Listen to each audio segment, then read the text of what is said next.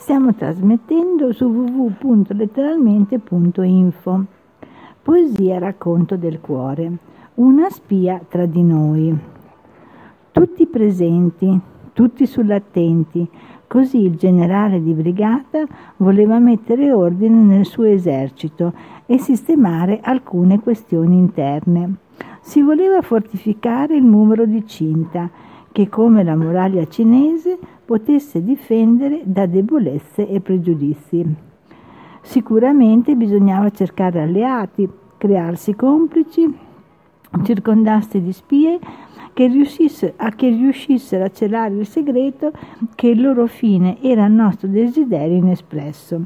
Nella moltitudine bisognava creare gelosie, generare la paura che il posto al sole in ombra potesse essere messo creare falle che come gigantesche mani trovassero l'uscita per, le, per parole indelicate che favorissero i compromessi, i disaccordi, le fughe, le ansie, i rancori, le invidie, le gelosie. Al centro di questo universo batteva un cuore che con il suo incessante fare e disfare favoriva il lavoro di una mente che instancabilmente ordinava e mendicava.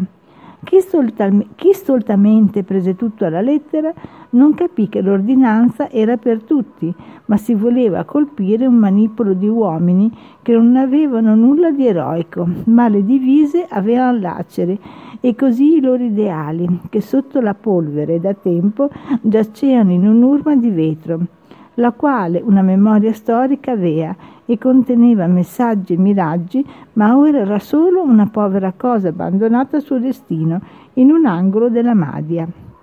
I fucili a pallettoni colpirono chi della sua vita aveva creato un diario dalle pagine strappate.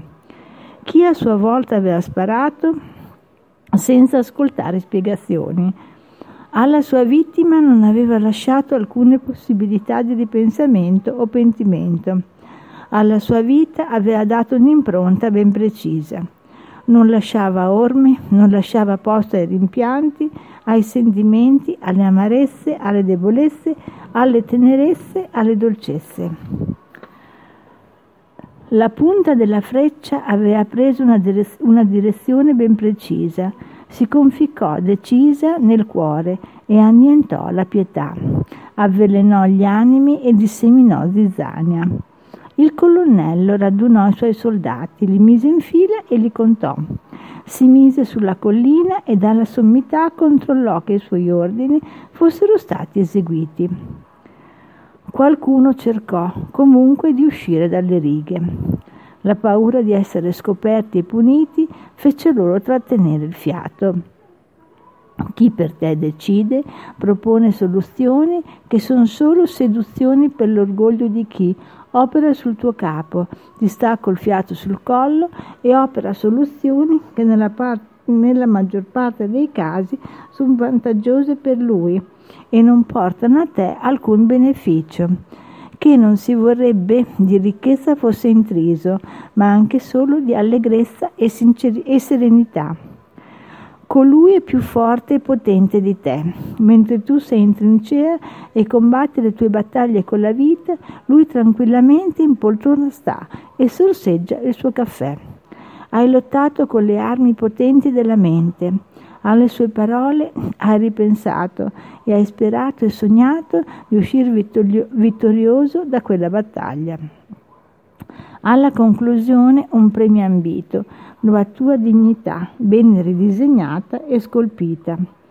Si rivela un miraggio, quella missione alla quale ti sei votato con tanto coraggio. Sei rimasto abbagliato da una sagoma di cartone, che ora ha mostrato una caricatura, un uomo copiato come se fosse su una velina, che al primo alito di vento scopre il suo vero volto e cenere diventa. Sotto le macerie si scopriva con orrore che tante vite erano state sacrificate, che tante parole erano state vanificate, che tante trincee d'odio erano state scavate, che tanti fili spinati erano stati creati. Il mondo andava cambiato.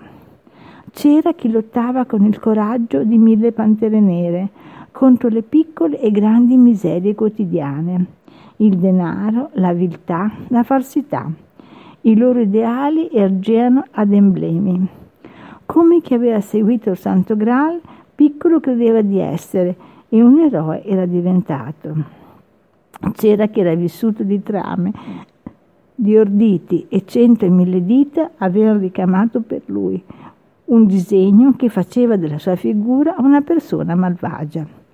Il tuo divertimento, giocavi con le persone, li facevi cadere come birilli di pezza, di pezza ai tuoi occhi apparivano e tu ridevi delle, delle loro lacrime amare.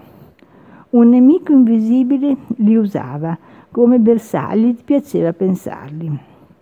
Tu tante ricchezze hai posseduto, ma di, ma di miserie sei vissuto.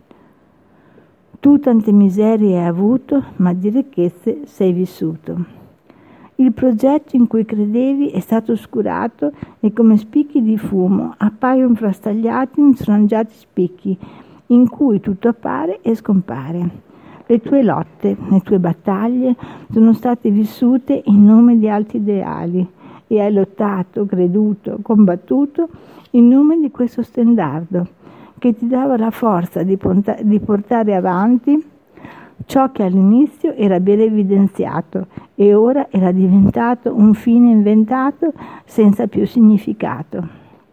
Tu tante miserie hai avuto, ma di ricchezze sei vissuto. Posti a confronto il misero, che povero sembra, di ricchezze avvolto e inebriato, il possidente, che ricco sembra, di, di miseria vestita e vestito, sono aridi i suoi sentimenti, la mente sua, povera di pensieri, è.